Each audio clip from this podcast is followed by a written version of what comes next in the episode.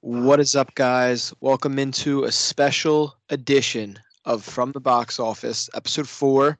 Vince Labiondo here with Mike Johnston. How are we Hey. doing, guys? Today is a special one because finally we are doing our top 10 films of 2022, and we are also going to do our own version of the Oscars, Golden Globes, Critics' Choice, all that. We're, we're going to do the From the Box Office Awards. Yes, sir. And we're going to talk some news. I know, uh, Mike, you're our newsman in these around these parts, so uh, hit me with some hit me with some topics before we get into the from the box office awards. Yeah, bro. So this past Tuesday morning, uh, Oscar, the Academy, they released their Oscar nominations for Yes, uh, this year. Uh, some some of the most nominated, uh, Everything Everywhere All at Once copped 11 noms. All Quiet on the Western Front got nine. yeah, Banshees of Inisherin tied. Uh, All Quiet with nine. Elvis got eight. Fabelman Surprising. seven, and Top Gun Maverick rounding out that top six with six of their own. Elvis uh, getting a nomination for editing feels like gaslighting. Yeah, Like, there's there's no way that's for real. I'd say Best Picture as well, but Yeah, no, I agree with that. Uh, uh, yeah. Triangle of Sadness was also an interesting nomination. I feel like that was just just one. I, I I liked the movie. I just thought they would go in the direction of like The Whale or something else. Yeah, I think that was just their way of throwing like in like one of those dark comedies about classism and all, trying Yeah. to be a little. was a good movie, but I probably wouldn't have nominated for for Best Picture. Personally, I wasn't a fan, but I can see how some would like it. I'm trying to think of any other snubs. I thought. Uh oh, I have one. The Batman not being nominated for score. I thought is Yeah. interesting. Yeah, Michael G- Giacchino killed that shit. Yeah. Um, that's about. You know, this is more of a general question with the Oscars Mhm. and or just the awards. Uh, it seems like Jamie Lee Curtis. I think we talked about this before. Is getting more hype than uh, Stephanie Hsu for supporting actress, and like I don't, I don't get why. Not to say Jamie Lee Curtis wasn't fine, but she didn't play a very big role in the movie. Yeah, I'd say it's more of like a legacy thing. Like it's her first nomination. She's been uh, serving for what, like forty years, probably. Yeah. Yeah, yeah, no, I, I definitely can see that. I just 50 I just always thought it was weird because Stephanie Hsu gave such a great performance. yeah, She killed it. Uh, let's see. The Oscars are on my birthday this year, so I'm excited to tune in. Oh yeah. Uh, the Academy CEO did say that the 95th Academy Awards are the highest voter turnout in history. It's kind of crazy. Interesting. I Big wonder year why. for movies. Yeah, I, yeah, yeah, it was. Uh, let's see. We got some more news in the Oscars. Uh, Judd Hirsch got the nom for The Fabelmans over Paul Dano for supporting actor. Yeah, which is interesting. strange. The the part that makes no sense to me is uh, Judd Hirsch. His five minutes of screen time was the best Yeah. acting in the whole movie, but it was five minutes. yeah. So, So, like, How much is he really supporting? You know. like I I mean, I guess when- it's a pretty important scene. I remember people had said Mahershala Ali was not in Moonlight enough for a supporting Yeah. nom, uh, a supporting actor win, and he was in the movie for about a half hour. Yeah, he was the f- entire first act. Yeah, so I yeah I don't know. I mean I, he was great, and uh, let's be real, we all know he's not going to win it, but like Mhm. yeah, Paul Oh, Dano yeah. probably deserved that nomina- nomination over Judd Hirsch Yeah. Uh, notably, Nope had zero zero nominations. That's for what? Nope, zero Oh nominations. Oh yes, Nope. Uh, nope, not being uh, nominated for sound is crazy. Yeah, I agree. Uh, Yeah. 16 out of the 20 acting slots were first time nominations, including every Best Actor nomination. That's really interesting, especially like when you think about like Colin Farrell being in there. Yeah, never nominated before. Yeah, that's kind of crazy. Uh, I mean, cool, cool to see new blood. Yeah. Uh, Michelle Yeoh, first Asian actress to be nominated for Best Actress, and there is the most Asian represent Asian representation all time between uh, Yeoh, Ke Huy Quan, Stephanie Hsu, and uh, Hong Chau from her performance Interesting. in The Whale. Interesting. And of course, the GOAT, John Williams, breaks his own record. Uh, this is his 53rd nomination after his score for The Fabelmans. yeah, I mean, and he he could win it. Yeah, that's uh let's see. And in the international category, uh RRR was uh India didn't um, Yes. nominate them for I meant to say that. film for some reason. That is crazy. Yeah, that's one of my crazy. best movies. That's one of my favorite movies of the year and for some reason India nominated a different movie. They might have they might have uh, went with a more popular like Bollywood movie instead of Tollywood. You No, Hindu's their main language. Maybe that was their I mean, they would have had a chance to win the thing if RRR was participating, but Mhm.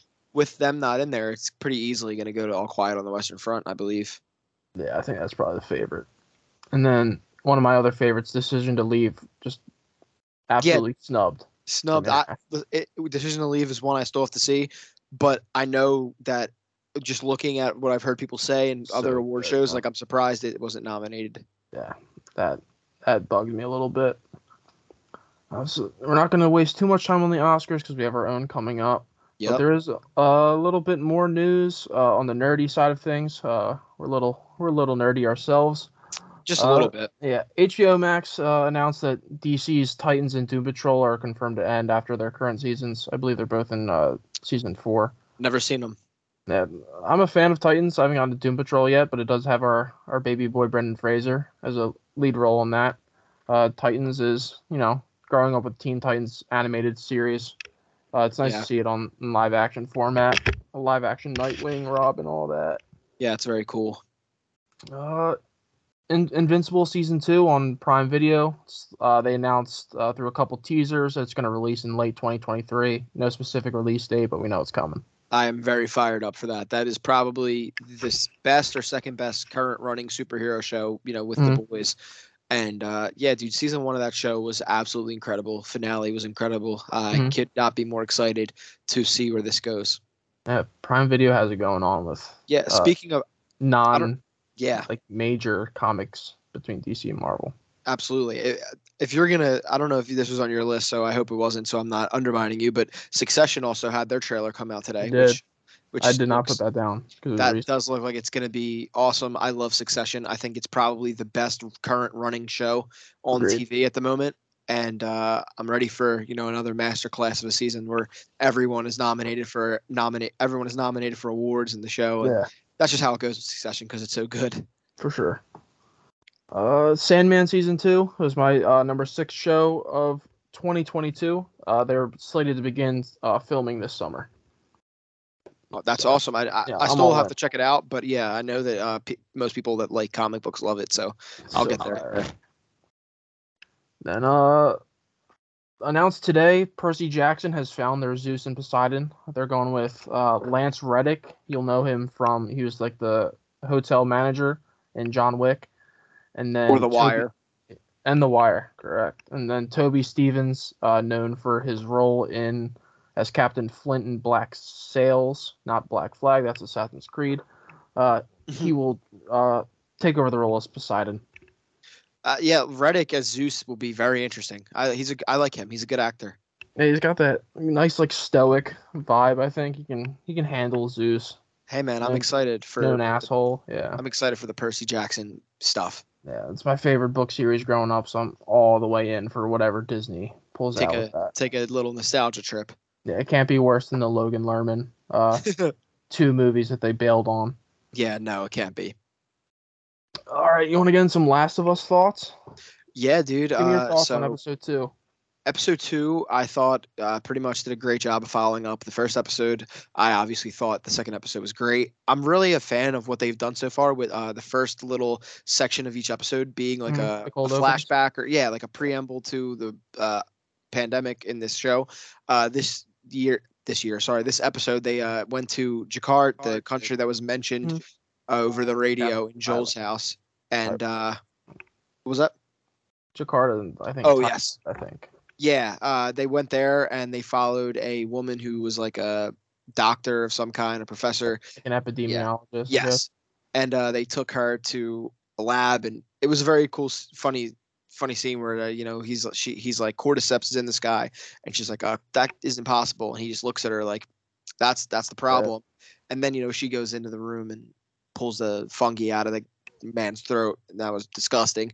Uh, but then it's like you know he's like, well, what do we do? And she's like, yeah, you have to bomb the city, like kill everyone, because this is gonna be the downfall of the world Mhm. uh, I thought that was very like powerful. Just hearing her say like bomb, yeah, bomb the city. Like let me go home with my family because like you guys need to blow this shit up. It's a bit of a foreshadowing to the final scene where Tess blows up uh, the Capitol or the Boston State State Capitol building. Yeah.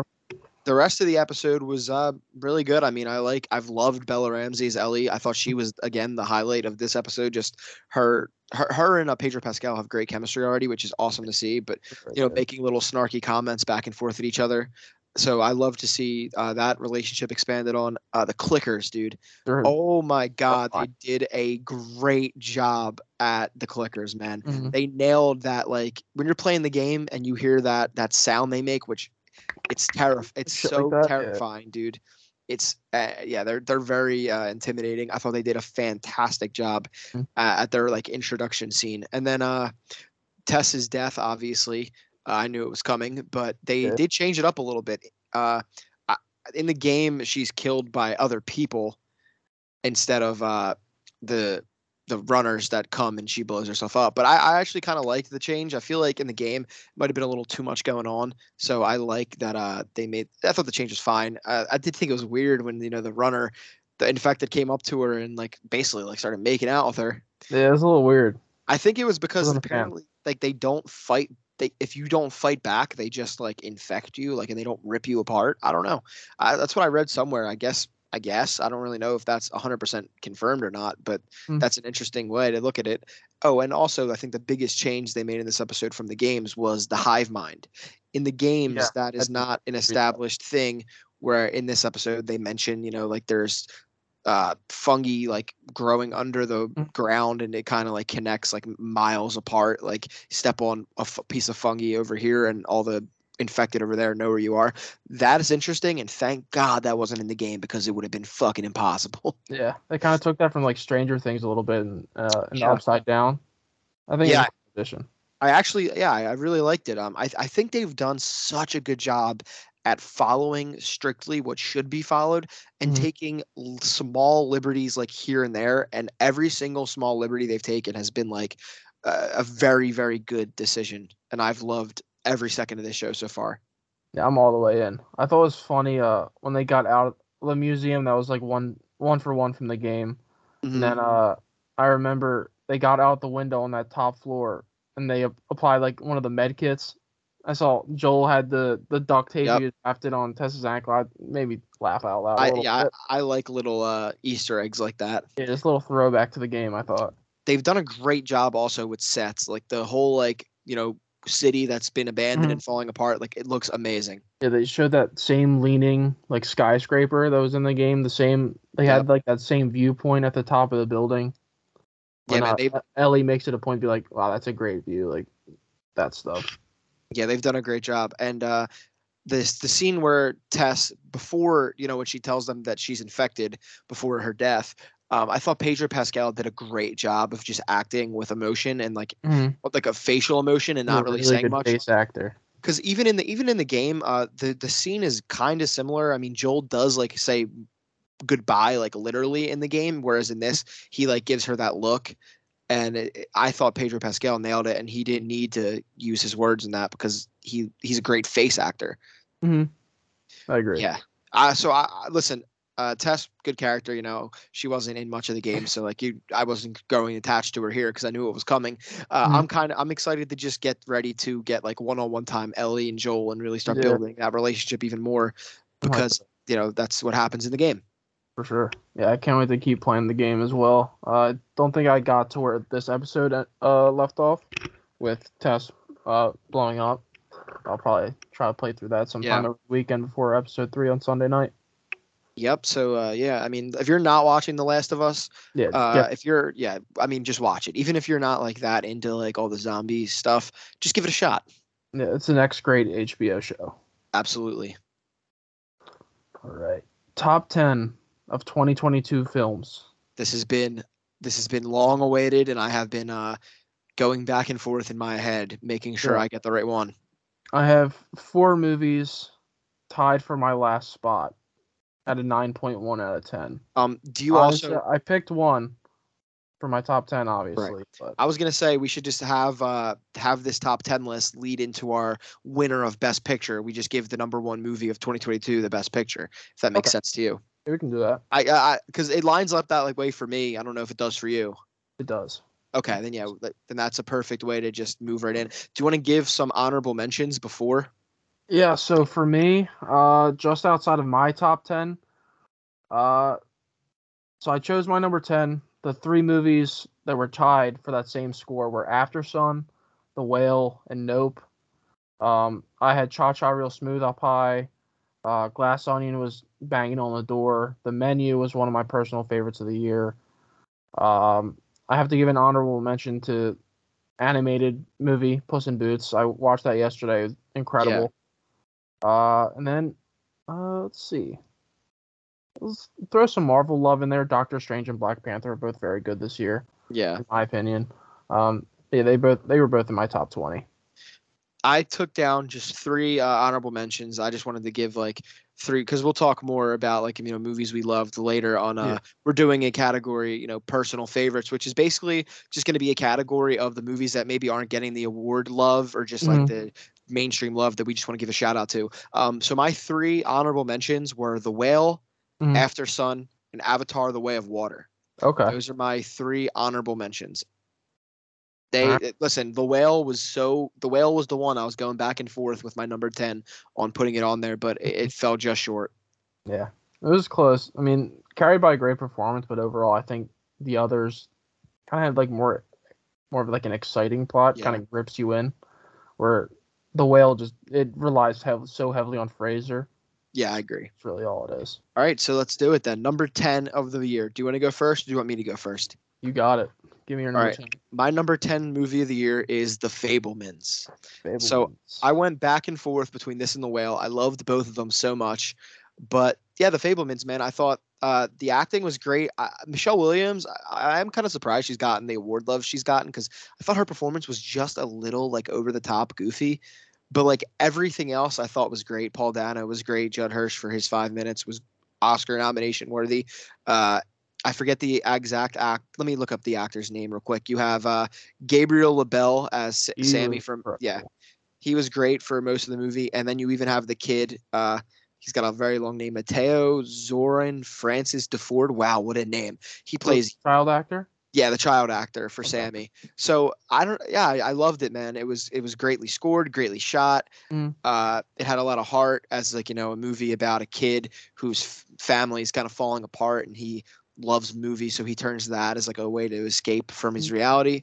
If you love movies or you love filmmaking, then you will absolutely love this movie. Uh, like even more so because I think anyone can enjoy it. It's just a heartwarming story. So yeah, Mhm. man, The Fabelmans was really good. I really liked it. It deserves all the hype it's getting at these awards. Yeah. Uh, yeah, we'll see what it takes home in the in the other in the Oscars. So uh, yeah, number ten, The Fabelmans. I have that up on my list a little higher up, but yeah, a lot of people called it. Their big complaint was they thought it was like pretentious, but in my eyes, I thought Spielberg was actually really sincere with it. Yeah, it's when you consider that it's about his life. Yeah.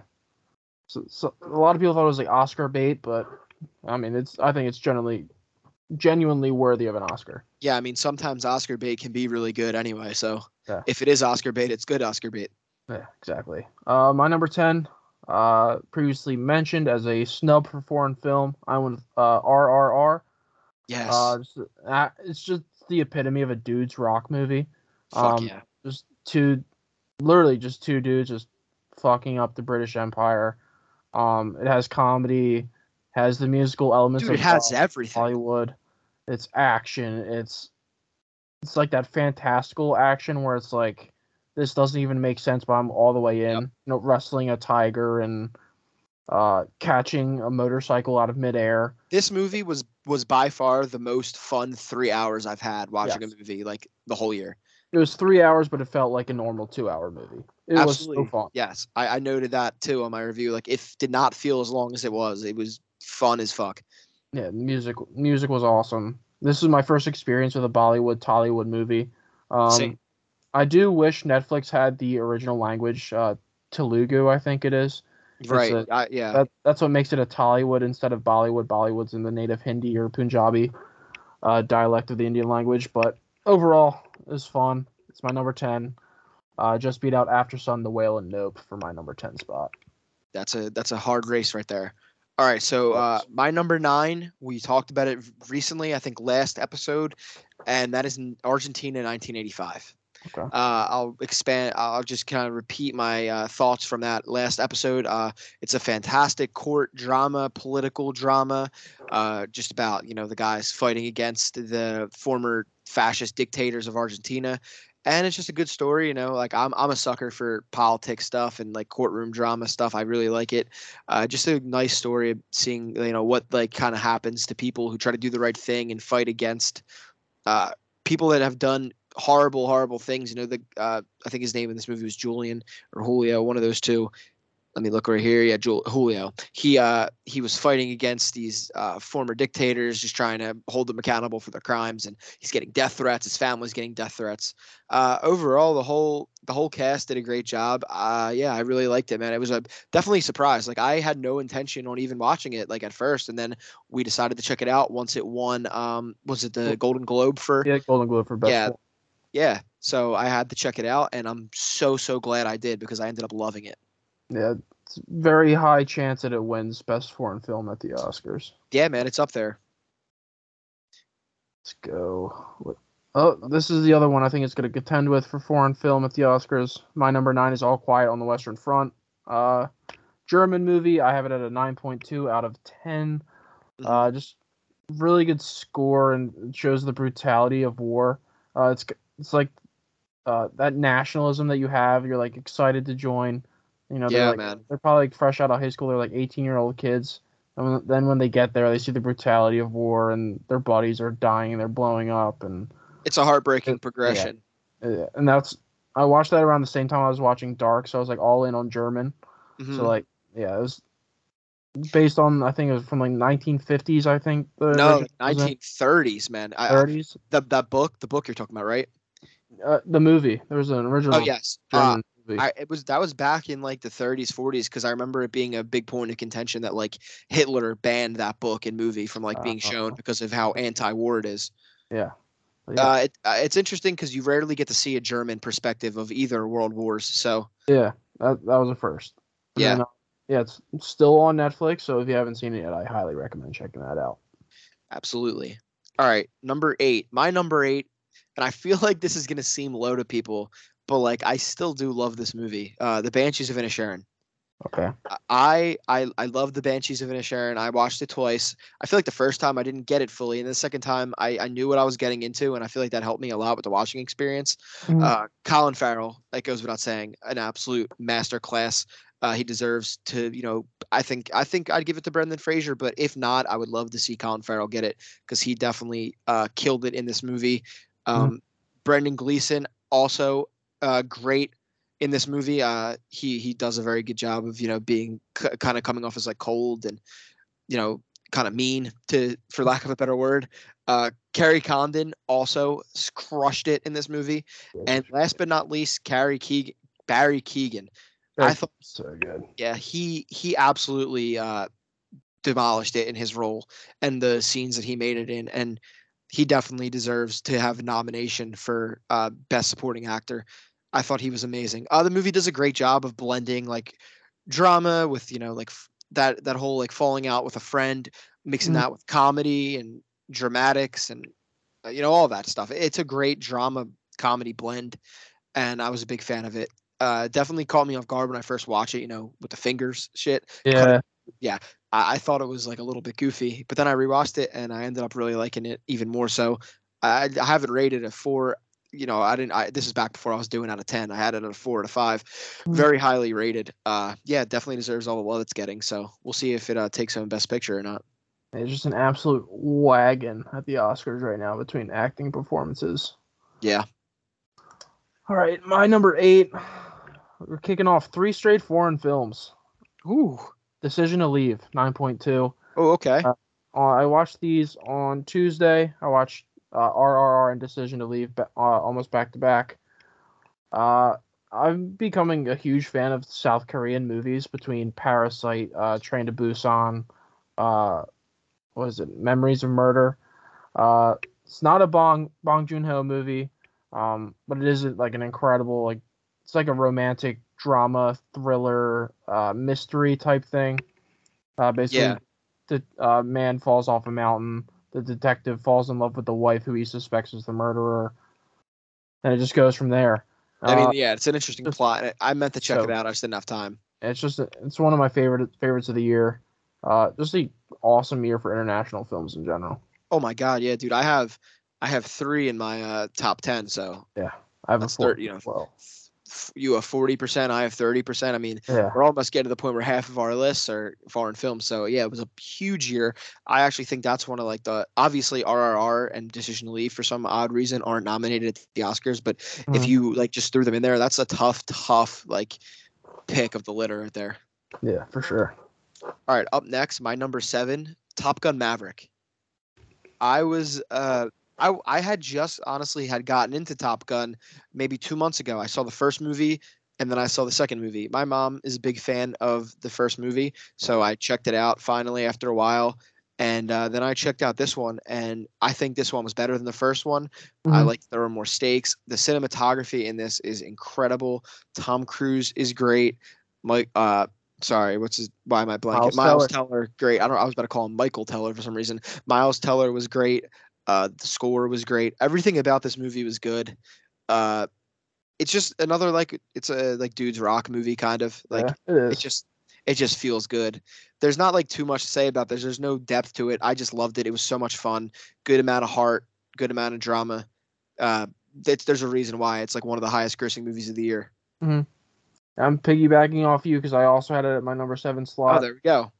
Uh, also had a 9.2 out of 10. Uh, Tom Cruise, I wish he could get a Best Actor nom for this, just because he's just yeah, like some kind of a legacy award for being the best action actor working or possibly of all time. He just doesn't stop. He does his own stunts.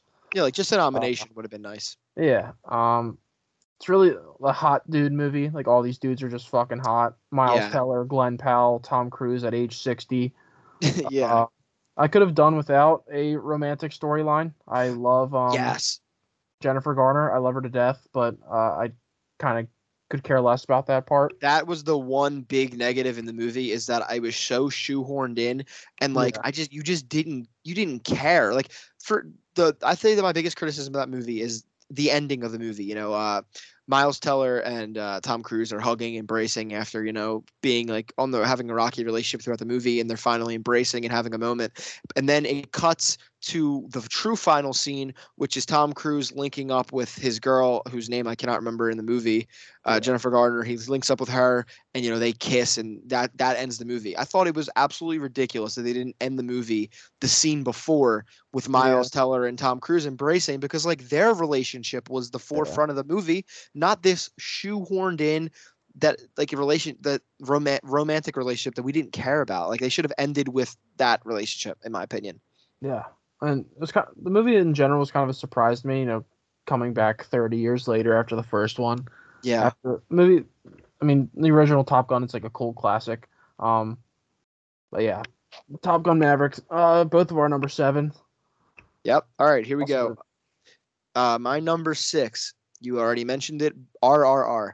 Okay. Um, one of my biggest surprises of the year. Um, I had the most amount of fun possible watching a movie while watching this movie. It is just a three-hour epic of music and and like love and friendship and action and drama and sadness and happiness. Like it's every emotion packed in the one movie. Like it's such a heartfelt story about friendship and like you know rising up against you know evil basically and just along the way you're just having so much fun. I thought everything was well done. I thought it was paced beautifully because it did not feel like three hours at all. Um you loved i loved both the main characters in this movie. Uh Naatu Naatu is a, was a fantastic scene and song. Good. just like if you haven't watched this movie and you're like you know you are you're not that big into bollywood or tollywood like just watch it man like i cannot stress enough like you will enjoy this movie Yeah, yeah, just check it out. this movie this year in general should like if you are still one of those i can't get past subtitles people like it's time to grow up uh Yeah. international films are really like blowing everything out of the water at this point like you have to go past that and like because you're just cheating yourself of so many good movies like this Mhm. like dude this movie opens up with a man like basically fighting a tiger there's a man fighting a jaguar at some point in this movie there's singing there's dancing there's the most ridiculous action you've ever seen in in a, in a movie ever and it just it's so lovable you gotta love it Yeah, it's fire. It's So so- my number six, uh, RRR. RRR. I'm going with one of your honorable mentions, Avatar: The Way of Water.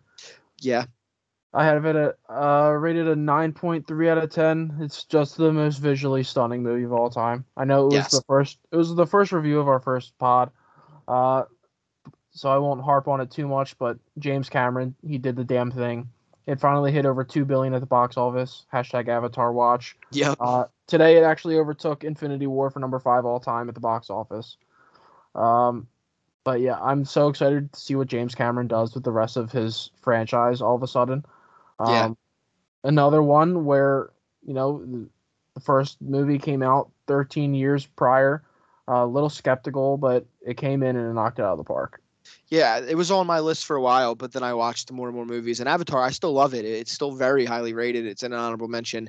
I just bumped it out in favor of a couple others, but it's such an amazing, visually stunning movie. The Mm. plot, the plot is, you know, like we said, it's mostly vibes, but it's still passable. It's just an all-around good movie. It'll be interesting to see the follow-ups. Yeah, yeah, I love it. All right, so we're within the top five now. Our my, top five. my top five film of 2022 is All Quiet on the Western Front. Okay. this movie was another huge surprise to me. Again, I'm just kind of tapping into the foreign market now, so I didn't know what to expect with this movie. I had never heard of the book or the um, old movie until after this. I looked into it, um, so this movie caught me by surprise, and boy, did it catch me by surprise in a big, big way because this movie is like horrible, but like in the way that like it's supposed to be. Like it Mm. hits fucking hard. It is tragic.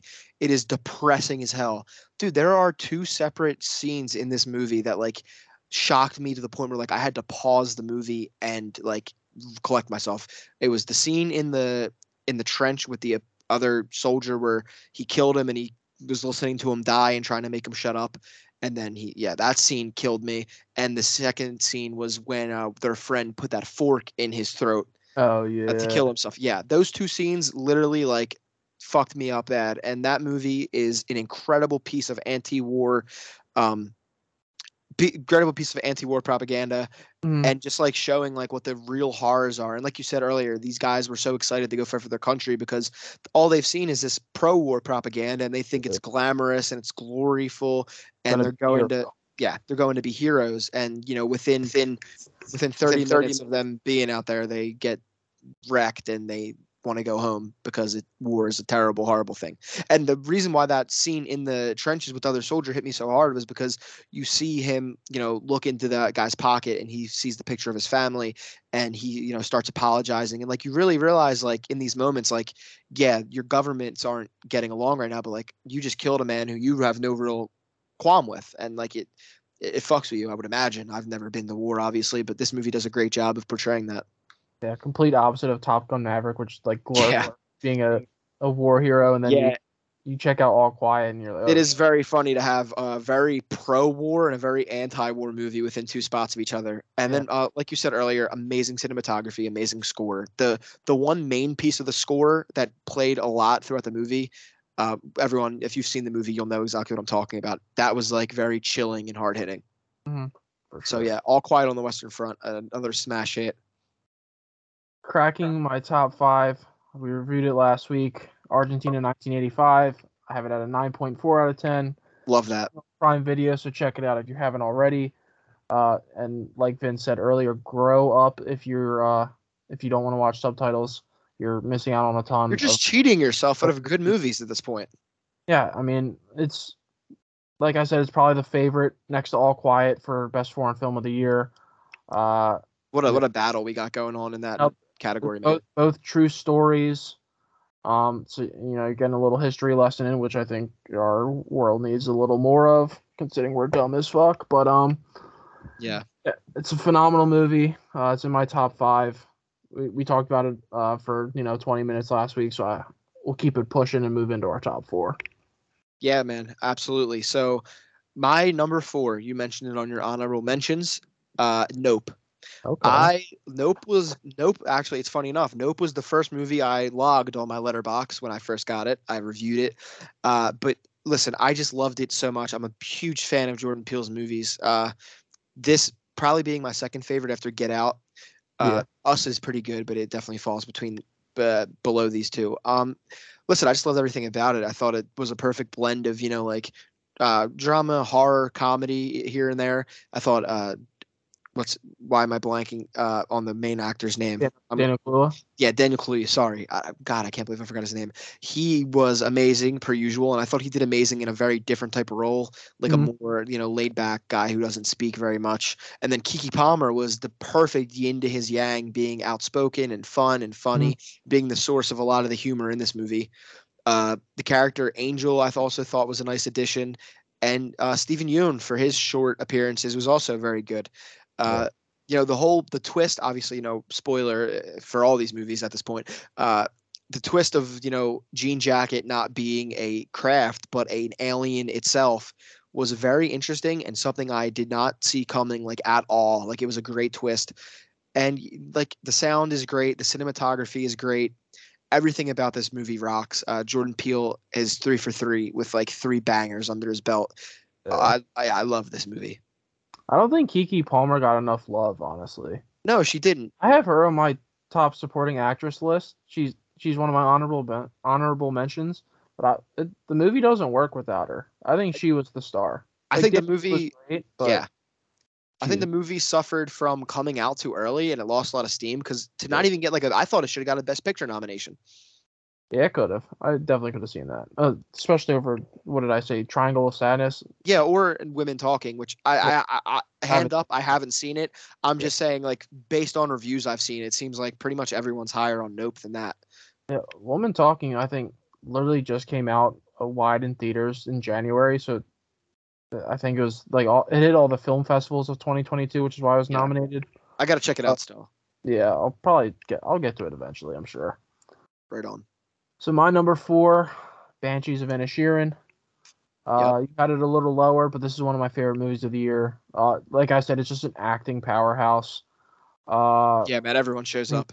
Farrell's amazing. He's hilarious. Brendan Gleeson has that really dry humor. Yeah, Uh, he, he's ve- he's being very serious the entire time. But when he first says like, "For every day you come to my house, I'm gonna cut off one of my fingers," you're like, "Oh, that's pretty funny." Then the next day he yeah. show he has the finger cut off. I was absolutely shocked. Yeah, Barry Keoghan was awesome in his supporting role as well. Uh, they were both very deserving of their nominations. Uh, and Kerry Condon was an absolute stud in this film. Yeah. Uh, can't. And then the donkey, of course. Rest in peace, that donkey. Yeah, Jenny. Um, yeah, Jenny the donkey. I think my favorite line in any movie this year was uh don't tell me to kick my emotional support donkey out like while I'm sad or something whatever he said something like that. And that Colin Farrell, his Irish accent. Yeah, fantastic. The more he's the more he's embraced his accent over the last few years, uh, he's I think he's just become an even better actor. Yeah. I love him and everything now. I don't think I mentioned it when I talked about it, but also just it's beautifully shot, man. Uh, Yeah. The location is so beautiful. so cool. The Irish Yeah. countryside or island or whatever it is. Yeah, it's it's absolutely beautiful. Yeah. Yeah, Banshees of Inisherin. I also had that at a nine point four out of ten. That's my number four of the year. Amazing. All right, we're into the top three now. Top My- three. So my number four was an honorable mention of yours, and so is my number three. My number three movie of the year is Glass Onion. Oh, or shit. Knives Out, a Glass Onion story.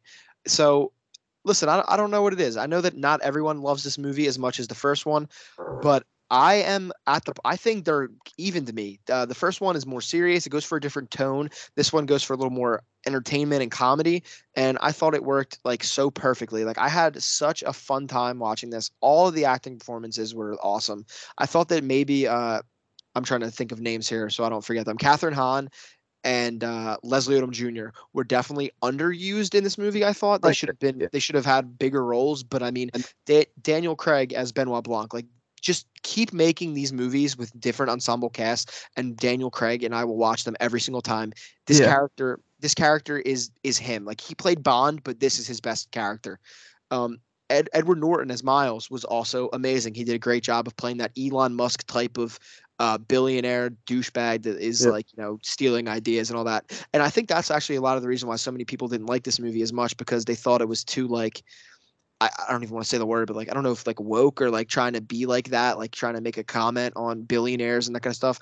I liked it because I thought it was hilarious because I fucking like hate Elon Musk. But Yeah. uh, Dave Bautista also great. Janelle Monáe amazing. Kate Very Hudson, funny, hilarious. Like Sexy. um, yeah, yes. Mad- Madeline Klein underused, but I thought she was great in the moments that they used her. So uh, I loved Glass Onion, man. I thought the twist was awesome. Uh, I don't Yeah. know. I don't know. I didn't see it coming like at all. I don't know what you thought, but it completely got me off guard. Um, and Janelle Monáe playing basically two different characters was completely uh, unexpected and also like amazing, an amazing acting performance on her part. Mhm. So yeah, uh, Glass Onion. Yeah, Glass Onion didn't make my top 10. I think I have it officially ranked as my number 16 at an 8.9. It's just below the original Knives Out. I think I had that at a 9.2, I think. It's the beauty of art, baby. Yeah, it's just it's just a fun movie. Like sometimes you just need a fun movie. Not everything has to be these artsy ones that I'm picking. You know, Banshees of Inisherin's an artsy movie. Yeah. Decision to Leave is pretty artsy. Like Argentina Glass- 1985. Glass Onion is a movie that I will throw on like anytime I just want to watch a good movie. Like, and I, I'm like, hmm, what should I watch? Like, I want something entertaining. Like, it's a good movie to show people. It's a movie where Mhm. you don't have to see the first one to watch this one. So, like, you know, if you don't, for whatever reason, I think you should watch the first one. But if you don't feel like it, like this one, you could watch it without watching that one. Yeah, high rewatchability factor, which I always love. So yeah, my number three, Knives Out, a gla- or Glass Onion, and Knives Out story. And my number three, you had it early. Uh, I went with the Fabelmans, 9.5 out of 10. Such a good one. Uh, if it weren't for what I assume is both of our number ones, I think it would run away with Best Picture in uh, many other years. Uh, especially last year with Coda. I love Coda. I'm a I'm a Coda truther, but uh, Fabelmans would blow that out of the water if it was released last year. Um, Spielberg, he's up there for Best Director of the Year. A lot of people have been shitting on Michelle Williams. I honestly didn't have that much many problems with her. I think uh, she played the role she was supposed to. I think That's Spielberg. fair. I feel like Spielberg probably wrote her that way. I don't, you know, that crazy kind of over the top. Yeah. She, she didn't take me completely out of the movie that I've seen some people uh, say. Oh yeah, I criticized the performance, but it definitely didn't take me out of the movie. Yeah. Um. Yeah. Dano was incredible. Uh, Hirsch, awesome. Uh, Gabriel LaBelle could be a rising star. I think he's like 20 years old, 21 Yeah, he years was old, really good. like that, and he killed it. Um, this is like it's another you know true story. Uh, uh, you know I read up on Spielberg's uh Wikipedia right after watching, and it's like one to one. Like this is my life, and I'm putting it on screen with a fictionalized name. It would Uh, be a it would be a hell of a way to go out for Spielberg if this really was the last movie. I thought the last shot also would be like a perfect like last shot for his career. Yeah, I agree. Yeah, so yeah, Spielberg. I'm trying to get into the Spielberg kick after you know now that we're wrapped up our 2022s. I want to go back and you know watch what made him such a legend because I Yeah, haven't man. really done a full deep dive into his filmography. Yeah, I mean he's one of the greatest ever, so you will definitely have a good time doing that. Yeah. All right, so our next two, and I have a feeling that our next two are similar because I think they could be the just- same. I, I think they probably are. So let's just break into it. My number two is the Batman. Agreed. I have the same. Okay. So the Batman was just everything I could have ever wanted it to be. Um, right here in my notes, I wanted to mention this and not forget it. I think my favorite scene in any movie of the whole year was the Batman's opening monologue of Bruce's diary It was know- so sick, bro. while while uh, it played over something in the way by Nirvana and Mhm. you know that line of uh you know they they are scared because you know fear is a tool and they think i'm in the shadows but i am the shadows. Uh, i mean robert pattinson man I- people doubted him before this movie came and i told those people i said hey people also doubted heath ledger playing the joker and look how that turned out. Mhm. and uh, i say this turned out pretty similar because robert pattinson absolutely put on a masterclass performance as He's so batman awesome, his Bruce Wayne gets criticized a little bit for being more of a like recluse and not like the animated series Batman or comic Batman where he does the billionaire persona. But I think that this movie was about him realizing that he needs to do that. And I think we're going to see that more next Yeah. This was Batman very, very early into his career. He doesn't yet. Bruce doesn't understand yet that he needs to be more, which the whole movie is about him understanding that he needs to be more than just a symbol of uh, vengeance. He needs to be a Mhm. symbol of hope and justice. And I feel like he's going to realize he could do a lot of that with his Bruce Wayne persona. yeah. So this movie just rocks. Paul Dano, masterclass. Uh, Jeffrey Wright, masterclass. Uh, everyone does great. Yeah, I think yeah, Paul Dano hit I mean shit, he had a hell of a year. And I would take this performance over his role in Fabelmans. Yeah, I think Dano as the Riddler was.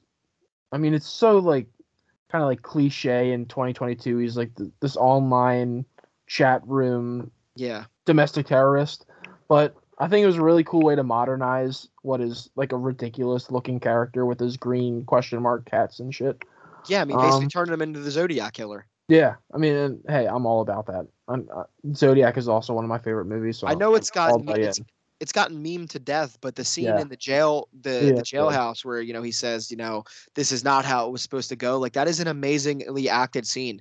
Mhm. You, if you, when you take it out of context, it kind of looks ridiculous. But when you watch a full three hour movie with him in that role, like you, you get it, and it's awesome.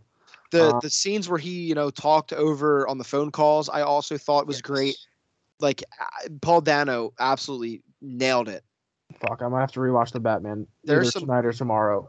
There's some other Uh, performances. Jo- Zoe Kravitz was amazing. Very good. John John Turturro as Carmine Falcone was awesome.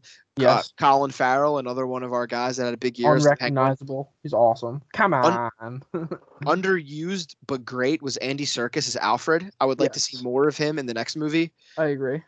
Um, yeah, dude. I mean, every person in this movie gave a performance, and it was such a. It rivaled The Dark Knight just because it's you know Mhm. gritty, it's down the earth, it's real, and it, there's a reason why no one wants it in DCU because it just has that more real world feel, and uh, I think that worked beautifully for it. The score is amazing. Uh, Mhm. The action is awesome. The car chase with the penguin was fantastic. The Batmobile was so sexy, dude. Yeah, it was it was unreal. And listen, I honestly cannot wait to see where this goes because they're gonna make more. I think he said a trilogy, and Mhm. it'll be so interesting to see what other characters they bring into this world. And I hope, I listen, like you know, going with Riddler for your movie, and you know, going away from the villains that have already been done, like in the Dark Knight series, like you know, Joker, uh, the Scarecrow, and Bane, like saying like all right we'll do riddler then i hope that they continue on that trend and we've already said before we both hope they bring in mr freeze because i think the setting at the end of the movie with you know gotham being partly underwater lends itself It's beautifully to perfect. I never ice thought of it. Yeah. and uh, you know you could th- there's so many actors out there that could nail a role like that and like we said before also because we haven't gotten a, a good performance of mr freeze because all we have is arnold's goofy Arnold, performance goofy. Put in like I, i've seen a lot of fan castings for giancarlo esposito or michael fassbender and i think That's either all. one of them would be amazing as mr freeze They'd be so good. Yeah, the But yeah. Batman. It's it's my number three comic book movie of all time, behind Dark Knight and Logan. I have it at a nine point seven. yeah my number so, two of the year. Battinson rivals Bale. Bale's probably the best working actor, I'd say, in my opinion, and he could had a comparable performance. I thought Reeves was getting like ridiculous in the movie in general, are getting like slighted at all these awards because I Absolutely. phenomenal. It, it's a really well made movie too. It's not just a superhero comic book film. Like the score is really good. It looks fantastic. Uh, yeah, like some of the uh, sometimes it feels ridiculous respect, because respect comic book movies. it, it feels ridiculous sometimes because it feels like they slight movies just because they're comic book movies. Like, Yeah. if literally you could replace Batman with like some kind of undercover detective in this movie, and I mm-hmm. guarantee you it probably would have got nominated for awards, but because it's Batman, it's like not taken seriously, which I think is absurd. Exactly. Yeah, just make it like make Batman John Wick and shit. Yeah, uh, yeah. So listen, we both have it. We both have it as number two. It's an amazing movie. It, it deserves way more praise than it's getting at these award shows. Yeah, go watch it on HBO Max. And number one, we both agree. I knew it coming in. Both of Yeah. our best picture winners for runaway. 2022 is Everything Everywhere All at Once. It deserves every award it's getting. It, it deserves every award it's getting. Plus, it deserves to clean up at the Oscars, man. It, Like it is genuinely. It's one of those movies where you th- like it gets so much hype that you're like, oh man, this has to be overrated, and it's Mm. not. Yeah, it's the reason why I bought the the Showtime add-on to my Prime Video just so I can watch it whenever the fuck I want. it is genuinely one of my favorite movies of all time.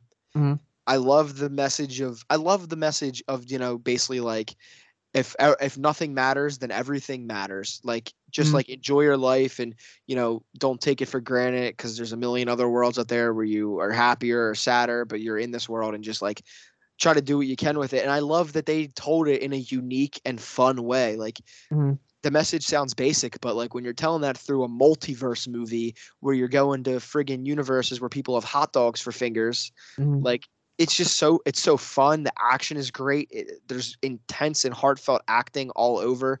The the cinematography is beautiful. The editing is beautiful. Like there's not a single thing in this movie that I don't think works. Yeah, it's what do I? I have it at a nine point eight out of ten. It's my number twenty three movie of all time. Obviously, number one of the year. Yeah, It it rightfully has eleven nominations. Uh, they deserve to sweep at the Oscars. Best Picture. Uh, we'll get into it later, but obviously we both have it as our best picture of the year. Spoiler Yeah. alert. Um, but yeah, I mean, it has so many like memeable moments too. Like Raccacoonie instead of Ratatouille was hilarious. That made me laugh out loud. Um, uh, what? Yeah, it's just it's just an awesome movie. It's I think it's my number one A twenty four movie. Uh, Ah, yeah, it has to the be. highest grossing movie. I think I saw they're actually running it back in theaters this weekend. I think I saw. That's sick. Um, actually, uh, Loki might go see it. Just I haven't. I didn't see it in theaters. I watched it on Soap today. Um, but yeah, everything, everywhere. It deserves everything. Michelle Yeoh, Ke Huy Quan. I think, you know, his speeches and everything. He's just become this like sweetheart that we all love. Um, it's impossible to not love him. Like he is genuinely like he seems like so heartfelt and genuine and like just such a good guy. Yeah, uh, like 30 years out of the business. I think what his last movie was like The Goonies or Indiana Jones, like way back then, and he comes back with this Oscar performance, and it's holy shit, dude. Yeah, man. Shout out to the Daniels for like thinking of him for that role because I think that uh, I think in an interview he said they had just like watched um, Indiana Jones and they thought about like, hey, where's he been? Yeah, So what a story and like, Like- thank God they did. yeah, they wrote that role for him, and that's insane. Yeah, that's awesome. All right, man. So that's our top ten of 2022. Do you want to go back over them and just read them off, rip them off in order from ten to one? Yeah, I'll rip mine off real quick. So, uh, from 10 to 1, uh, RRR, All Quiet on the Western Front, Decision to Leave, Top Gun Maverick, Avatar 2, The Way of Water, Argentina 1985, Banshees of Inisherin, The Fabelmans, The Batman, Everything Everywhere All at Once. And from 10 to 1, I had The Fabelmans, Argentina 1985, The Banshees of Inisherin, Top Gun Maverick, RRR, All Quiet on the Western Front, Nope, Glass Onion, and Knives Out Story, The Batman, and Everything Everywhere All at Once takes home Best Picture for both of us. So that's the first award of the night, and I'm going to let you take the reins here, uh, announcing the next awards. Um, I think I took uh, for some of them I have a couple honorable mentions. I think at Mm. most two. Some of them I don't have any. So uh, yeah, we can just rip them off as we go. Yeah, I have uh, honorable mentions for all mine. I made like full Oscar list for all mine. Uh, but we have 12 awards remaining after Best Picture. Uh, so we're gonna kick it off with Best Supporting Actor. I'd imagine we might have the same. Uh, yeah, yes, absolutely. Do you Uh, want to give out any honorable mention first? Yeah. So before uh, we give out the easy answer, uh, I had Brendan Gleeson and Barry Keoghan from Banshees. Um, then I had two that I thought were underrated and haven't been mentioned. Uh, Christian Bale and Thor: Love and Thunder made the movie. Yeah. Um, that's that movie's all one of my biggest disappointments. I have it rated at like an 8.3 out of 10 because I still love it, but I was really hoping to be in that Ragnarok 9.5 territory. Yeah, I didn't. I didn't love it, man. Um, you know, it's a, uh, you know, maybe it was a Taika Waititi heat check, but Christian Bale absolutely dominated when he was on screen, and I think everyone would Criminally. agree. Criminally underused. Yeah, everyone would agree that uh, he deserved more screen time. Um, now I gave Eddie Redmayne a little shout out for his role in The Good Nurse. Um, I don't know if you saw it, but it's a Netflix movie. Uh, he plays this like serial killing nurse. Um, him and Jessica Chastain star in it. Uh, but yeah, he's a great actor outside of his Fantastic Beast role as Newt Scamander. Um, Yeah. So yeah, if you haven't seen The Good Nurse, very solid movie. Right on. I only had one uh one honorable mention. I tried to keep some of them short. I just had Barry Keoghan. I I think that he's a guy that probably you know I think we both know who's going to win at the Oscars. But if uh, that guy wasn't nominated, I would think Barry Keoghan had have a good chance. I know Brendan Gleeson is more of a supporting actor in that movie, but like that movie. That movie is great, and Barry Keoghan is like a huge part of that. Like he is a scene scene stealer in that movie. Mm. He's had a great year too. So yeah, Yeah. definitely. Uh, a horny little teenager on the random Irish island. Uh, but then he hits you with one of the hardest lines of all 2022 with there goes that dream to end the movie like oh, Yeah. shit, man. and someone uh you know people compared it to the uh the scene of the person that won so if you want to say that name yeah ke huy quan yep obviously they compared uh, the barry keoghan there goes that dream to uh in another life. Yeah I, i'd love to do taxes and laundry with you. Yeah And- so whatever. yeah i mean ke huy quan deserves every single award he's gotten. He deserves to clean up at the Yeah. oscars eh, you know clean up across the board for these award shows and win the oscar as well. His performance is incredibly heartfelt And the moment we just talked about, the in another life moment, is one of the most heartfelt pieces or moments in a movie of the whole entire year. Like I genuinely love that moment. Like I will occasionally just wa- rewatch that moment on YouTube, like just to see that scene again because it's so beautiful. And his performance is legitimately amazing. And it's so easy to root for a guy who's as like humble and down to earth and awesome as him. Like, Mhm. yeah, I love that performance. yeah ke huy quan i think is a runaway Yeah, I mean he deserves it. Uh, best supporting actress. Uh, a couple of my honorable mentions. Uh, I previously mentioned Keke Palmer. She's an underrated, hasn't gotten any love all year. Kerry Condon for her role in Banshees. Uh, Stephanie Hsu and Everything Everywhere. Then uh, Hong Chau in The Whale. She had a great year between The Whale Yes. and you, but I think she was better in The Whale. Hong Chau was amazing in The Whale. Like I legitimately thought she was so great. And Um, great compliment to uh, Fraser. My honorable mentions are uh, Stephanie Hsu from Everything Everywhere All at Once. Again, I think she deserves more hype on this award than Jamie Lee Curtis. Uh, she played two different characters, essentially. You know, like a, a relatable teenager, you know, arguing with her parents, and then also like a multiversal lord.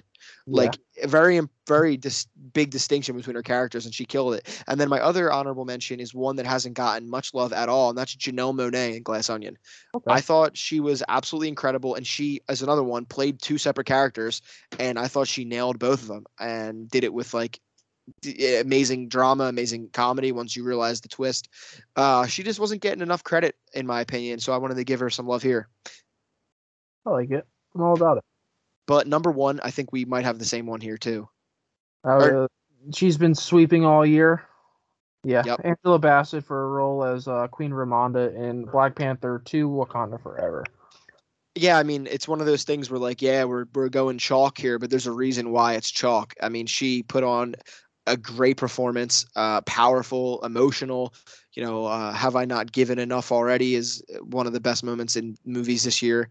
Uh, this is going to be a big one for Marvel, man. I think it's their first acting Oscar. I don't even. I, it might be their first nomination, let alone win. Yeah, it's yeah, it's their first uh, acting nom. Yeah, I did see that. Yeah, I mean that's incredible. I mean, she deserves it. She was a powerhouse in that movie. Yeah, I mean, yeah, you nailed it. I mean, I think she's a runaway. Uh, At this point, yes. yeah, at this point, she's odds-on favorite. Uh, one of the biggest movies of the year. Yeah, so I'm I'm hyped to see Marvel finally get some love in award season. Absolutely. Uh, after the best supporting, uh, we got some best cinematography. Uh, I really only had two on my list that really uh, I considered. My honorable honorable mention was uh, Everything Everywhere. Uh, Yeah. I, I think that's more on the editing side with you know the quick cut scenes and everything they did, Yeah. um, rather than how it sp- specifically looked, even though it had that A24 look. Um, yeah, but that's my honorable mention. Everything Everywhere. Uh, my honorable mention, I actually don't have one. I just have a winner. Just have a winner. Hit me with Yep. your winner. I went with Claudio Miranda of Top Gun Maverick. Okay. I thought the cinematography in that movie was incredible. Uh, just it was a strong year for cinematography, but for some reason that movie stood out to me as being my favorite of the year. Okay. So I went with uh, Greig Fraser. He was a cinematographer of the Batman. Uh, okay, yeah, that's a good one. Fraser did uh, Dune last year, and before that he did Rogue One and Zero Dark Thirty. So I, he's a pretty heavily accomplished cinematographer already.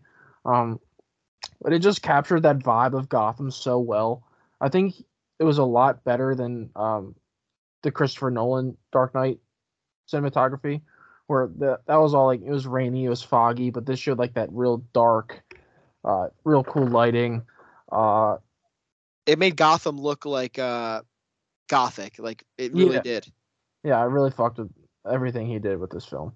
So yeah, It's uh, a great movie. Uh, after cinematography, we got the best score. Okay, yeah, this is another one where I only have a winner. Okay, who you have?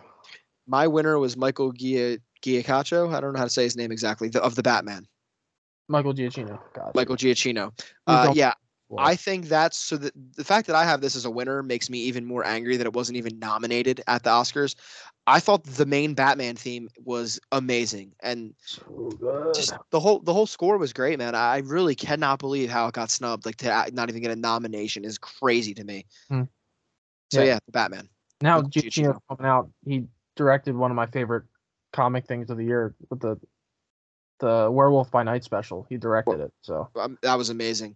yeah. So I kind of had a tie for my best score actually. So I had a best song with Naatu Naatu. So I want to give RRR a special little shout out. Yes. Just their their songs in general. But when it came to just score, I did give it to John Williams and the Fabelmans. I mean, That was yeah. he's John Williams. He's a legend. He's the Um, goat. But to make a movie like that so good, you need that score to make it that heartfelt, uh, Yeah. something that you want to relate to. And he just finds a way with literally everything he makes. But yeah, John Williams uh, for his score in The Fabelmans. Yeah, I mean he's the goat. He's done most of the greatest soundtrack scores ever. You know, Star Wars, Harry Potter, Jurassic Park. Like he's just incredibly credentialed. Uh, yeah, man, what a what a great one. Yeah, so after those, we can get into some fun ones, some that aren't uh, Oscar picks, uh, actual Oscar categories. We got the your biggest surprise of 2022. What surprised you the most? My biggest surprise of the year. Uh, there were a couple I could have thought of. You know, RRR was up there. These are Quiet on the Western positive surprises. Yeah, these are big. Yeah, good surprises. We have biggest disappointments coming soon. Don't worry. Uh, my biggest surprise of the year was Puss in Boots: The Last Wish. Okay. Um, listen, I I heard that it was good, and I thought, you know, oh, it's just a Puss in Boots movie, like whatever. Uh, but then I decided, like, you know what, I'll, I'll give it a watch. I have some time. I watched it, and oh my god, it's maybe the probably the best animated movie I've seen since Spider Verse. Uh, the action incredible. It's a- very anime like. The the animation style is awesome. Um, just very like Spider Verse esque in that sense. And then you know you have a good uh, supporting character in I, I can't remember the dog's name, Pero. I don't know who plays him, but like that one, I think. play. I think you put it in your review on Letterboxd, kind of like a Donkey Shrek relationship type there, which it, it works well. It's a good one, bounce off one too, you know. And then you have Kitty, uh, Soft Paws or whatever the hell her name is by uh, Oh, so yeah. So that was amazing. The message of the movie, you know, being like life is like, you know, you have one life and like enjoy it and that kind of stuff. Like I thought it played out in a cool way. And like it's always funny when kids movies have such deep messages like that. Yeah. And then uh the wolf, or you know, spoiler alert, he's death. Literally one of the scariest like DreamWorks villains, or even like any animated villains like I've seen in a while. The whistle was intimidating That's you know, right. like the scenes where Puss was, you know, having like an anxiety attack and he's scared and he's running away from him. Like, what a great uh villain, man. And then uh, even uh Big Jack Horner, I thought. ama- uh, listen, I thought he was a little bit underwhelming as a villain, but he brought he was funny. Him and the uh the bug on his shoulder that was uh trying to give him a good broad perspective was very funny. So Yeah. yeah, my biggest surprise was Puss in Boots, man. I ex- I did not expect to like it as much as I did. I think I gave it a nine point seven. yeah, I didn't watch the, the previous two Puss in Boots. The last, you know, I saw him in Shrek 2, obviously. Yeah, I never saw the first Puss in Boots either. Antonio Banderas, he's has really good comedic timing in that voice role. Uh, Who's your favorite fearless hero? incredible comedic timing. Like, yeah, I was all about Puss in Boots. I, I mean, I just watched it yesterday. Uh, but if so I, much fun. it's just a fun movie.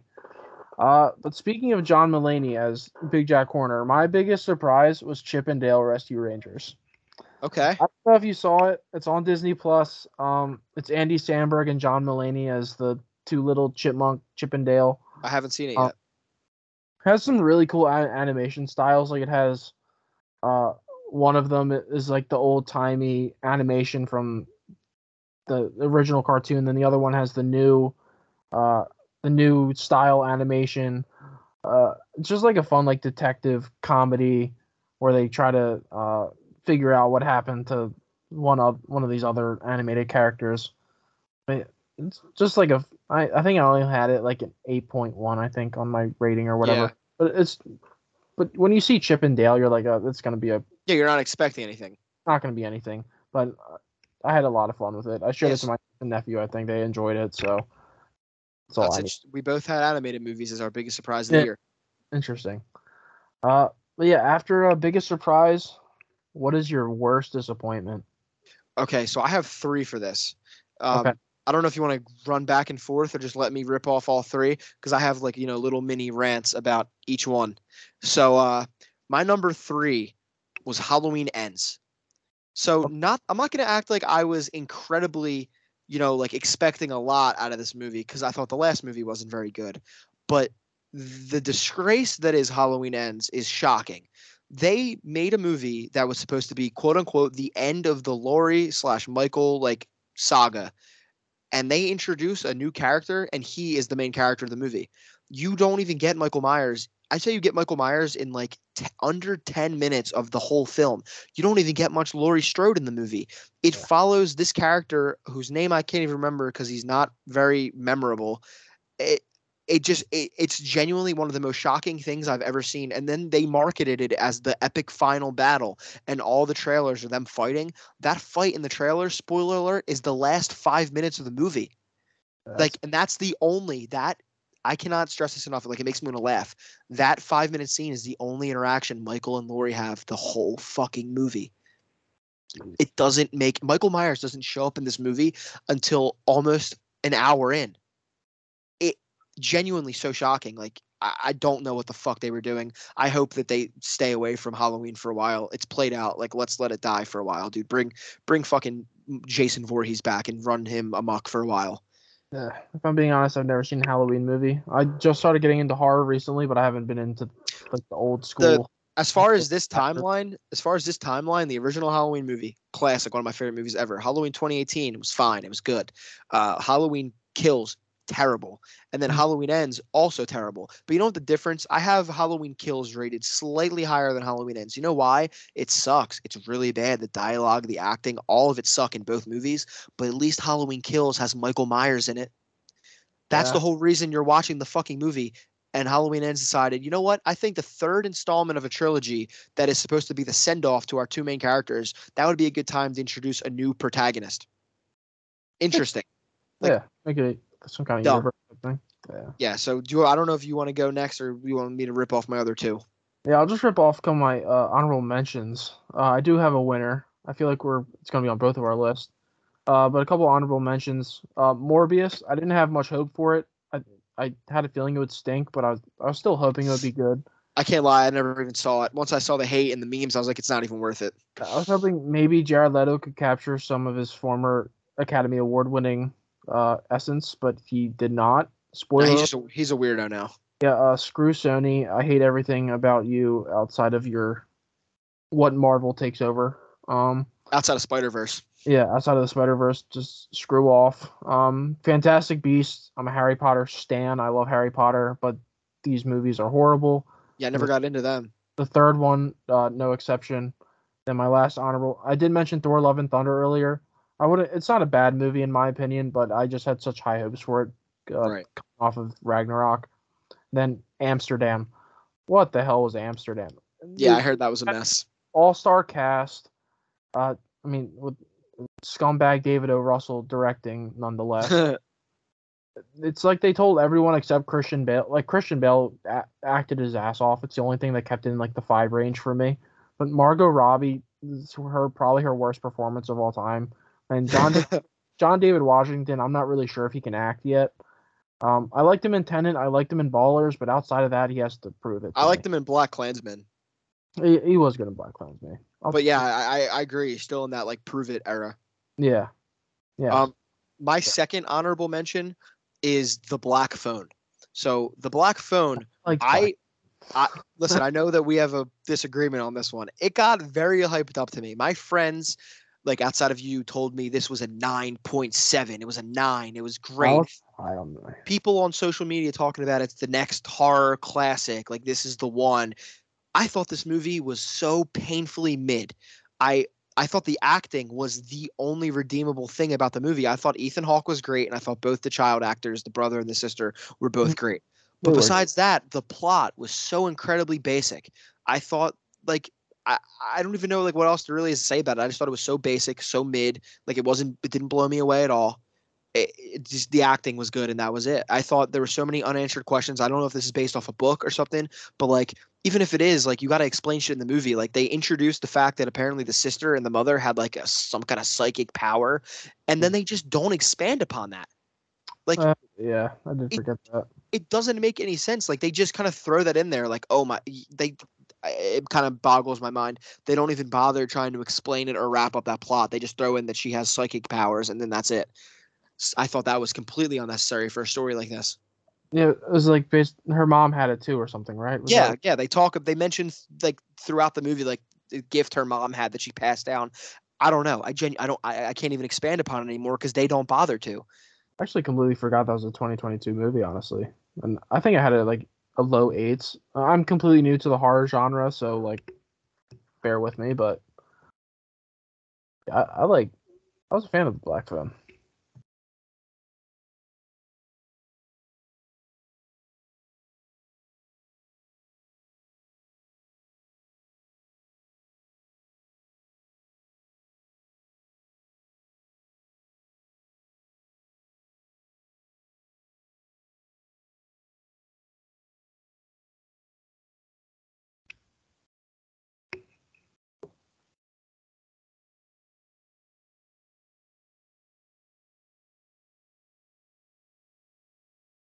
I think we got we got some technical difficulties on Vince's side.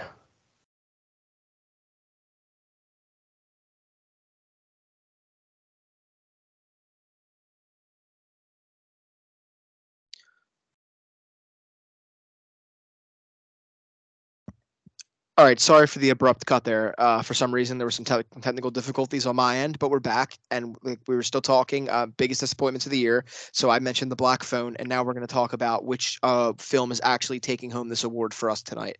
So I'll let you go first. I think we might have the same one. I'm going with "Don't Worry, Darling." Yep. Yeah. Yes. hundred percent. Uh, Going into it, when I first heard the announcement, you know, Olivia Wilde, uh, fresh off of uh, Booksmart, was one of my favorite movies from a couple years ago, uh, starring Florence Pugh, one of one of the best actresses working. Harry Styles, is he a good actor? We don't really know, but he's a big name. No. The answer is no. Um, Chris Pine, who you know, he's Criminally underused. years. I, I I think he's still good in this movie, but he yeah underused. Florence Pugh was good in this movie. Florence Pugh is like the one saving grace of this movie. Yeah, I, another movie I think I landed uh I think 5.8. I think it was might be a little generous, but I was genuinely so oh. excited for this movie. I was so hyped. It was one of my most anticipated of the year. And the the this is one of those movies that it's ins- it's almost insulting because it it seems like it thinks it's smarter than it is and it's making this grand statement. The Yeah. twist sucks. So many things in this movie go unexplained. Like I'm not even going to be able to mention all of them, but you know, like for example, like the airplane. What are the earthquakes? What what are these women? Where are their families? Are they looking for them? Where are they being hidden at? How does no one know where they are? There are so many questions this movie leaves you with, no answers. Eh, It genuinely doesn't make any sense. The whole movie does not make any fucking sense. Harry Styles can't act. No, uh, Olivia Wilde is fine, I guess, in the movie, but like it's basically just Florence Pugh putting uh, the whole movie on her shoulders with an occasional help from Chris Pine. And it really pissed me off because we both said Chris Pine was underused. You could have made this movie a lot more interesting if you made Harry Styles more of a background actor in this movie and had the real conflict of the movie been uh, Florence Pugh versus Chris Pine for all of it. Like you see some of those scenes, like the dinner scene where there's tension between the two of them. That's probably the best scene in the movie. Like that should have been the main conflict. That should that relationship should have been at the center of this movie. Her like scheming against him and figuring all this out. And that- not to even mention the end of the movie when uh his wife stabs him and says it's my turn now. What does that mean like were you set were they setting up for a sequel or something I don't know. Eh, genuinely a mind perplexing movie Yeah, The way you talked about it just now, I was just thinking, what if they made like bring that concept and move it into a series, like make it some kind of like a six episode miniseries or something. this this concept as executed as it is works out way better as a series Yeah, it's because it, it would kind of be like that early WandaVision. You know, it's that retro feel, uh, Yeah. mystery. Uh, how the hell did we get here? But it just did such a it did such a bad job of building tension too. Like I was not feeling tension like at any point except for the dinner scene, which was the only good scene in the movie. Harry Styles, someone needs to teach him that acting isn't just screaming. Like it doesn't mean you're screaming does not make your performance good. Like you know, it's it just sounds like that one Dennis scene from Always Sunny. Ever since I saw that one clip side by side, that's the only thing I hear. Like it literally shit. Like the accent is brutal, man. The movie was just so poorly executed. It was more interesting reading about the behind the scenes drama of this movie than watching the actual movie. Yeah, the whole uh, Harry spitting on Chris Pine and whatever at the con or Venice, yeah. one of whatever film festival. Genuinely more entertaining than the entirety of this movie. It was a movie that I had like coming into the year. I was expecting like a nine nine plus. I thought it was going to be a banger. Um, I was so excited for this. Yeah, but uh, it fucking sucked. So yeah, it did really fucking did. All right, I don't. Yeah, let's talk about happy stuff. Fuck, fuck the sadness. Yeah. So uh, next on the docket, I did have best comic book film. I this is this is easy for both of us. Yeah, we're both running away with the Batman. I would assume. Yeah, I mean it's it's one of the best comic book movies like of all time. Yeah. So yes, it is the be- uh, easily easily the best comic book movie of 2022. Like not even close. You could basically name this episode of our podcast the Batman plus Everything Everywhere All at Once show. yeah, pretty much. I mean, they were that fucking good. Like Black For, Panther Wakanda oh. Forever was good. I'll give it its props, but it's just it wasn't the Batman. Yeah, I did have Doctor Strange, Black Panther as honorable mentions. I did give a little shout out to Werewolf by Night. I don't really know how to classify it. Is it TV? Is it a movie? Yeah, I agree. But all I know is they need to do more of it. They yeah, do more of it. Yeah, yeah, whatever whatever this Marvel special presentation is, I need that with these smaller. Characters. I think that would be a good way to introduce a lot of characters. Like, not for nothing. Listen, I like the show that I'm about to mention, but like, I feel like you could have done a little hour special to like introduce like Moon Knight or like other like like you could you sh- they should use this platform of hour long like things like not a movie, not a TV show to introduce more of their characters. Especially that supernatural stuff, like and the way they made it, uh, that black and white feel, like young Frankenstein uh yeah ins- inspiration. It was the most like refreshing and new thing that Marvel's done in a while, so I really respected it. It was really cool, and uh, Gael Garcia Bernal, I think, yeah, yeah, just let him let him rock and roll and let but him do the thing. The Batman, it is inevitable. It's so easy. It's just such an easy pick. Yeah. Um, best foreign film. I think we might be able to mix it up a little bit here. Yeah, I mean, for this one, I had my top three. Um, mm-hmm. so I guess we could go like from I'll go to three from three to one. Mm-hmm. I so I didn't get to see do uh what's the name of the movie? Uh Decision to Leave. I didn't get to see that one yet. I do plan on watching it. So it could have ended up on here. It would have ended up on here, I'm sure. Um number three was Argentina 1985. Number two was RRR. And taking the award home for me was All Quiet on the Western Front like we said, we've been you know talking about how this year was a powerhouse for the foreign category, and man, it really could not be any more true. All three of those movies are on my top ten. They are all amazing. I love each and every one of them for multiple different reasons. But All Quiet on the Western Front just hit me on a level that no other war movie ever has. It's probably it's my second favorite war movie after uh, Saving Private Ryan. Uh, yeah. You know, 1917 is also up there. I still have to see Hacksaw Ridge. There are a couple I have to see, but All Quiet on the Western Front was an incredibly realistic look at war, and I loved it. Yeah, another one on my list. Uh, as I said, I'd I'd four in my top ten, uh, and that climax with my number five, Argentina 1985. So I'm giving that my best foreign film as well. Yeah. Um. Yeah, we've talked about it, you know, several times now. Uh, yeah, I'll leave it short and sweet. Argentina 1985 was my favorite foreign film, but all all four of those were equally deserving. They're all very absolutely. Uh, so now we got our personal favorite, most underrated, a guilty pleasure. However you interpreted this. Yeah. Maybe wasn't your top ten or something that people aren't talking about. Yeah, I, I, took five for this. I decided to keep it at five just to be a little clean with it. But yeah, mm-hmm. these are five movies for me. The way I interpreted it was just movies that you know it's a mix of didn't make my top 10 for the year or just like aren't getting love at the award shows that I think they deserve. So I won't go off. I won't go off on long tangents about any of them, but I'll rip off the five real quick. Mm-hmm. Number five, I had Aftersun. Um, you just watched it. It's incredibly heartfelt. Uh, it, it's one of those movies. It just feels real. It feels like uh, you know a good like look into an intimate look into someone's life. You almost feel like you shouldn't even be watching it because it's so personal. Um, it's it's truly beautiful. Uh, I could see why some people would say it was boring, but for me, I see the beauty in it, and I loved it. So yeah, Aftersun five, uh, for Prey. I feel like Prey didn't get the love it deserved nationally. Um, it, a large part of that might be Hulu not putting it in theaters, which I think they robbed it of a theater release. Um, it was an incredible thriller, an incredible, you know, a- little action sequences in there. Great movie, should get more respect. Uh, number three, I had Bullet Train. Bullet Train was just pure fun. Uh, Brad Pitt did great. Aaron Taylor, jo- Taylor Johnson and uh, what's the other guy's name? Brian Tyler Henry or Brian Tyree Henry. yes, there you go. He was amazing. They were all amazing. It was such a fun movie. Like nothing, nothing revolutionary. Just a nice, fun action movie. Turn your brain off. Watch it. It's you need those. You know. Mm. Uh, number two, I had Barbarian. Uh, definitely getting hype. Definitely got hyped up as one of the best horror movies of the year, and I couldn't agree more. Um, an amazing twist in the middle of the movie that genuinely left me like completely shocked in the movie theater. Um, yeah, just a good return to form for horror. I really liked it. And then number one, another horror movie. Well, I guess horror-ish. I didn't really think it was horror, but Bodies, Bodies, Bodies. Okay. Um, it was just so much fun.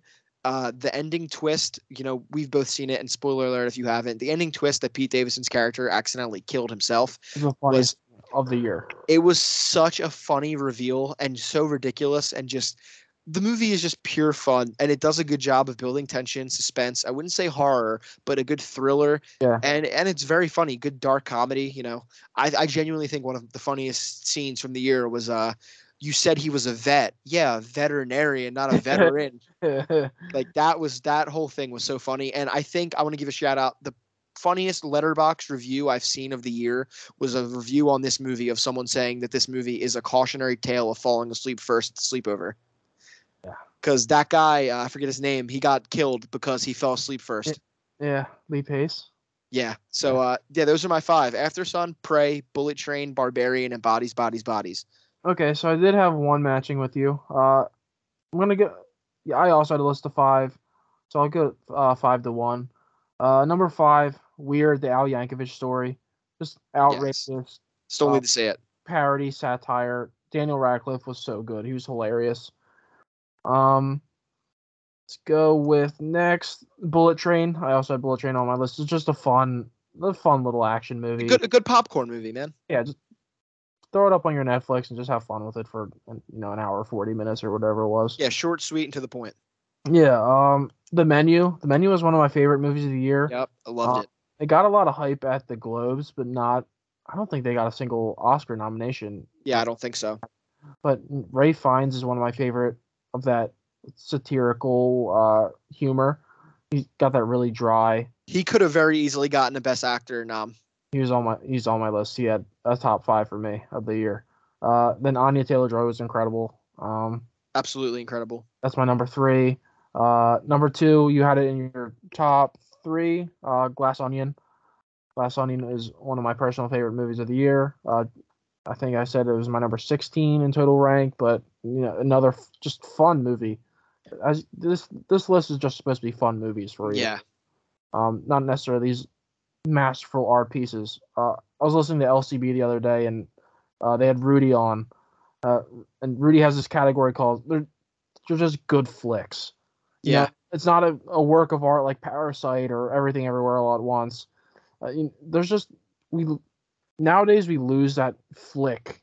Uh, yeah films like that seven to eight out of ten movie where it's just fun to watch. like we said the other i think we said on the last podcast not everything needs to be you know like a banshees of Inisherin. like you need the bullet trains of the world you need the the the bodies bodies bodies you need the glass onions like just Mad fun like just fun movies that you just throw on and it's like you don't have to think too much about like what the underlying meanings are it's just exactly. fun it's in your face it's enjoyable just have so, just have fun with some movies, and that gives me an, gi- leads me to my number one. I mean, it's a rom com. It's Cha Cha Real Smooth.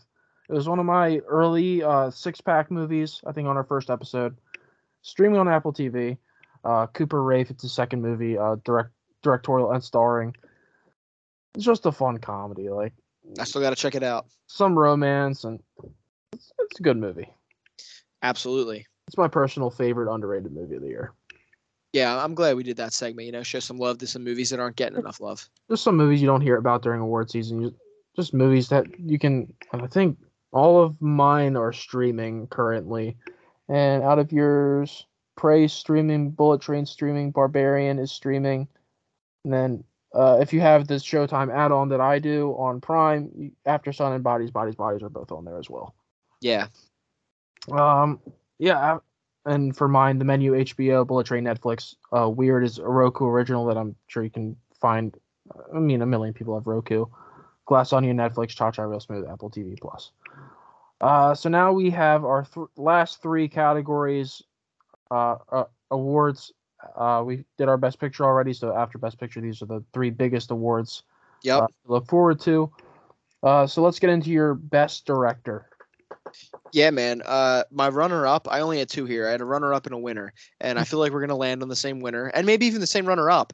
Uh, my runner-up was Steven Spielberg for Mhm. the Fabelmans. Uh, listen, he could win it, and I would not be mad at all. You know, it's Steven Spielberg. It could be, you know, a legacy award. Maybe it's his last movie.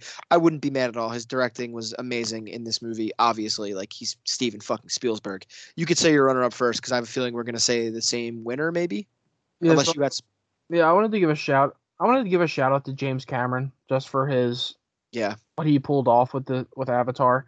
Um, uh, Martin McDonagh for Banshees. It- Yep. So many uh, big names you just pull together and make a phenomenal movie. Uh, I, we've talked about the Batman. I feel like all episode. Um, but Matt Reeves, he just brought a special um aspect to Gotham. He His finally he finally gave us a Batman detective story. Yeah, and, and I think he deserves a lot of credit for how he's building his Reeve verse or whatever. Yeah. Um, yeah, but then I would assume we both have the best director. Um, the Daniels, yep.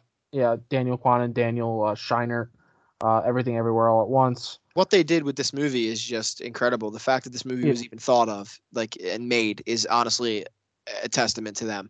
Yeah. Uh, they deserve everything they're getting, and I hope that they take this home. Yeah, then you turn Michelle Yeoh, who's historically like the one of the greatest action kung fu actresses of all time. You throw her in this comedic, dramatic role, and she's getting Best Actress noms. Yeah, dude. I mean, I can't stress it enough. They they did amazing, and you know, like I said, Steven Spielberg could win it, and I wouldn't care. But in a perfect world, Daniel's taking this one home. Yeah. All right. Uh, then best actor and best actress awards. We're gonna go best actress first. Uh, yeah, list off some of your honorable mentions if you had any. So, listen, there are a lot out there that deserve uh, shout outs, um, but they're, they're already getting it. Like, you know, uh, Cate Blanchett in uh, Tar, obviously.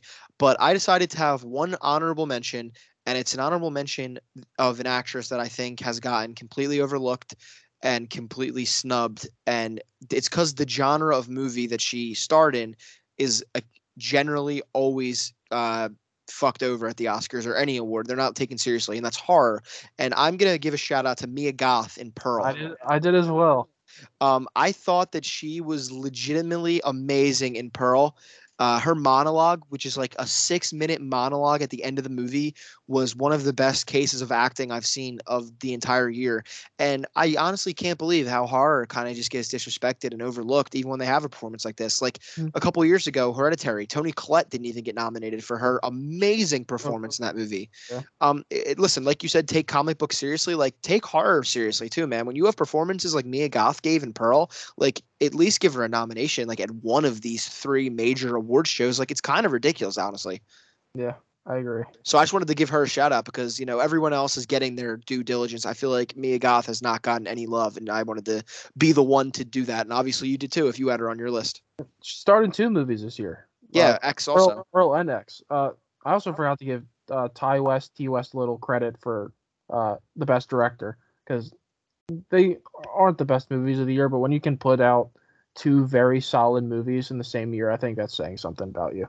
Yeah, I mean, and it also like you know, it's a nice, it's a nice return to just like classic horror. Very X obviously feels very uh, Texas Chainsaw inspired, and Yeah, very slashery. Pearl's a little less horror and more of the a character study into a crazy person.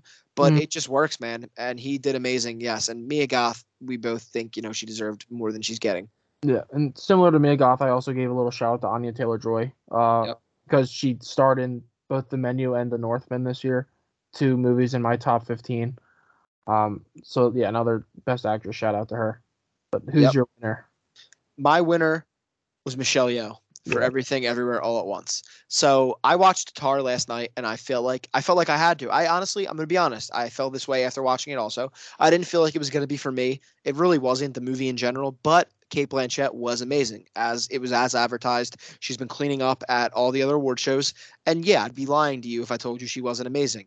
Um, but to, for me at least, I just thought Michelle Yeoh was better. Uh, I just I don't know her performance. You know, action, drama, comedy. She was funny. She was able to pull on the heartstrings and you know be a badass. Uh, it was just generally one of the, you know maybe the best performance of the year, male or female, in my opinion. Like it was right up there. And yeah, I'm honestly, I'm listen. I'm honestly surprised. Cate Blanchett was amazing, but I'm just kind of shocked that it's the it's as a, a as much of a lock as it is apparently. Like Yeah. she's Cate Blanchett's cleaned up. It looks like she's the overwhelming favorite to win at the Oscars. Not saying she doesn't deserve it, but I'm just surprised it's this much of a lock. Like Michelle Yeoh was that good. hmm Yeah. So I did go Cate Blanchett. I was I was in between her and uh, Michelle Yeoh. I think the difference maker was that Cate Blanchett made Tar a, watchable movie. Yeah, it's true. Whereas, uh, you know, Everything Everywhere All at Once is an amazing movie, and you could probably have another high tier actress uh, do it. But I think Cate Blanchett, I think Tar, Tar I had at eight point three. Uh, let's see, my number thirty one on the year. I think I had yeah, number- I, number thirty two on the year. Um, I, I gave it a little lower. I think I gave it like a seven and a half. yeah, It just it wasn't for me. It was very Yeah. well. It was very well made, very well acted. I can respect it. It just uh, Yeah. it didn't didn't connect with me. that's my exact review. But like, like I respect it, but you know, it's okay if some movies aren't made for you. But uh, Cate Blanchett really carried that movie for me and kept me into it. Yeah. Uh, let's go and our final award, best actor. I think we might have the same one, but I'm gonna list off a couple of my honorable mentions. Uh, so, so similar to Cate Blanchett with Tar, I, I'm giving a shout out to Austin Butler for Elvis. Yep, he's on mine. Elvis was an even lower ranked movie for me. It was a uh, 7.6, my number 41 movie of the year. Six point two for me. Yeah, it's just yeah, movie in general was all over the place, but he he's still doing the Elvis impersonation. Yeah, he Uh, won't stop. He, he can't stop. I I think I just watched a TikTok and he was doing impersonations of other people, but in between he's still talking like Elvis. Yeah, uh, he's no longer Austin Butler. He is Elvis now. I think I think it was his Conan Conan interview or something. Um, you know, Austin Butler's one of my honorable mentions. Daniel Craig, just because you know Daniel Craig is awesome as uh, Benoit Blanc. Um, who else we got? Colin Farrell role in Banshees, obviously. Uh, we've been talking about him all night. We just got another. Vince just had another technical difficulty.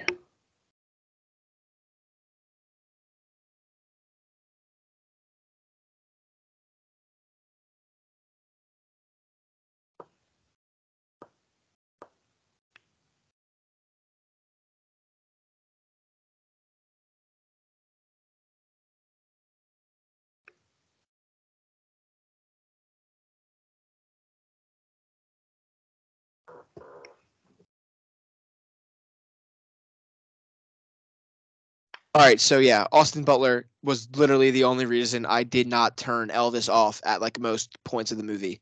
Yeah. Uh, it- he was literally the only thing keeping me in the movie. The rest of it was so weird and like not that great, but Austin Butler deserves credit. Whole movie's a mess. You have any honorable mentions, real quick? I had Austin Butler on there, and then I think this is going to be most people's top two, but I had Colin Farrell as my first runner-up, and then we probably had the same winner here. Yeah, Brendan Fraser. Brendan Fraser Yeah. as uh, Charlie in The Whale. Mhm. Uh, such a f- i- i- similar to Ke Huy Quan, like just a feel-good story for Brendan Fraser to come back, the Renaissance, and Mhm. possibly win this award. I- I- Dude, Austin, people are saying Austin Butler is really making, uh, uh, getting ahead of steam here, and he could It's possibly take this home. Eh, Listen, Austin Butler, we just talked about how great he is, but he just doesn't deserve it over Brendan Fraser. Brendan Fraser, literally, he is the movie like, Mhm. And yeah. it's a and it's a good movie and it's a great performance and I could just talk about it all day. It was heartwarming, Yeah. uh, funny Makes at times. cry. Yeah. Yeah. Oh my god. Yeah. Big time. Yeah. So yeah, Brendan Fraser, hundred percent. And that's gonna wrap up our award show. Awards Oh, yeah. uh, before we let you go, uh, did you get a chance to uh, create your half of the six pack? Did you get any? So I think I want to go with uh, some shows actually for mine this Let's week. go. Just I'm 'cause all I've been- that. I've been watching some shows, and uh, this is going to count as two of mine.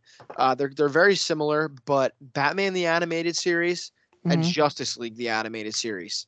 Both of those shows are so good. They are perfect depictions of the characters they have in them, and they're just wildly entertaining and like they're just amazing. If you've never watched them, like you, there's no reason to not check them out. They're on HBO Max. And they're entertaining as hell. Uh, Kevin Conroy is Batman, R.I.P. And Mark Hamill will always be the Joker. You know, I've been getting into reading Mhm. Batman comics, and I can't help but read it in their voices anytime I read. So yeah, those two, and then uh, number three would just be Abbott Elementary. Uh, it's just it, it is so good. I, I'm not breaking any news here by telling everybody it's a great comedy, but I just finished the second season, and it's just it's awesome, man. If you haven't watched it, like check it out. It's very similar to The Office, like you know a, a kind of mockumentary style. Uh, Mhm. It's entertaining, it's funny, it's heartfelt. You'll like it. Uh, it's really one of those shows like I don't think it's possible to dislike it. Yeah. So I've been going through my top 100. Uh, follow me on Twitter, by the way, at mjohnston0880 for my full 100. I'm listing uh, one movie every day. Uh, so part of my six pack, I went with my number 100 movie of all time, uh, Warrior, starring Tom Hardy and Joel Edgerton. It's on H- HBO Max. Uh, I think it's my number two sports film of all time. Uh, it's what really made me fall in love with UFC, mixed martial arts fighting. Uh, so yeah, go see that. Last of Us is all the rage right now. Uh, so I went with a video game movie, uh, Uncharted. I have it at a 7.8 out of 10 on I still gotta watch that. It's a, it's like we said, it's just another one of those turn your brain off. Let's have some fun. Uh, not everything has to be an artsy artsy film. Uh, we'll just watch a nice little action adventure treasure hunt story uh, with our good boy Tom Holland and uh, Marky Mark Wahlberg. Uh, and rounding out my six pack, uh, Troy at a 9.4 out of 10. Uh, streaming on Netflix, it's uh, you know one of the greatest epics ever told. Uh, the Battle of Troy, uh, Helen of Troy, uh, Achilles. Uh, Brad Pitt plays Achilles. Orlando Bloom plays Paris. Right. Um, yeah, I was I was out to dinner with my aunt the other night. She's an English teacher. Her store, uh, her English class is doing, uh, you know, Greek myth and all that. So I wanted to give that a special shout out. Uh, yeah, um, yeah, just to toot my own horn one more time on my top 100. I am on. Today was my day 97. So from 100 to 97, I got 100 Warrior, 99 the Hurt Locker, 98 the Wolf of Wall Street, and I went with a double Leo back to back. Number 97 was Catch Me If You Can today. So stay tuned. On my I'm actually for prob- that. I might I might actually watch that after this podcast. I've been meaning to watch that for so many years. Catch Me If You Can. Mm-hmm. Yeah, Spielberg banger. Yeah. So uh, that's it, man. That is the fourth episode of From the Box Office. That is our uh, the award show, our Mhm. best picture. You know, uh, it was extremely fun putting all this together within the last couple weeks and racking my brain thinking of my top 10 and just all of who I'm going to give my awards to. So it's nice to, you know, feel like the people we wanted to finally get love got love. And we'll see if that Yeah. happens at the Oscars too. Yeah, we'll see. Uh, stay tuned. Uh, early March, I believe. Yeah so uh you know go follow our twitter at box office underscore pod at some Mhm. point during the week we'll uh, give you guys a little tease of what the next episode is going to be like we'll see you Mhm. know maybe we'll review something we'll definitely review the last of us talk about you know as usual what we've been watching over the last Yep. week and all that good stuff so yeah just stay tuned with the twitter go ahead and follow mike you know follow me we're both linked on our own on the twitter of the box office so yeah just check us out there and uh, we appreciate you guys listening Yeah, now So, it's time to not. Now we got to start getting into some 2023 movies. Yeah it's time man. So uh thank you all for listening. We appreciate you and we will see you next week. Love y'all.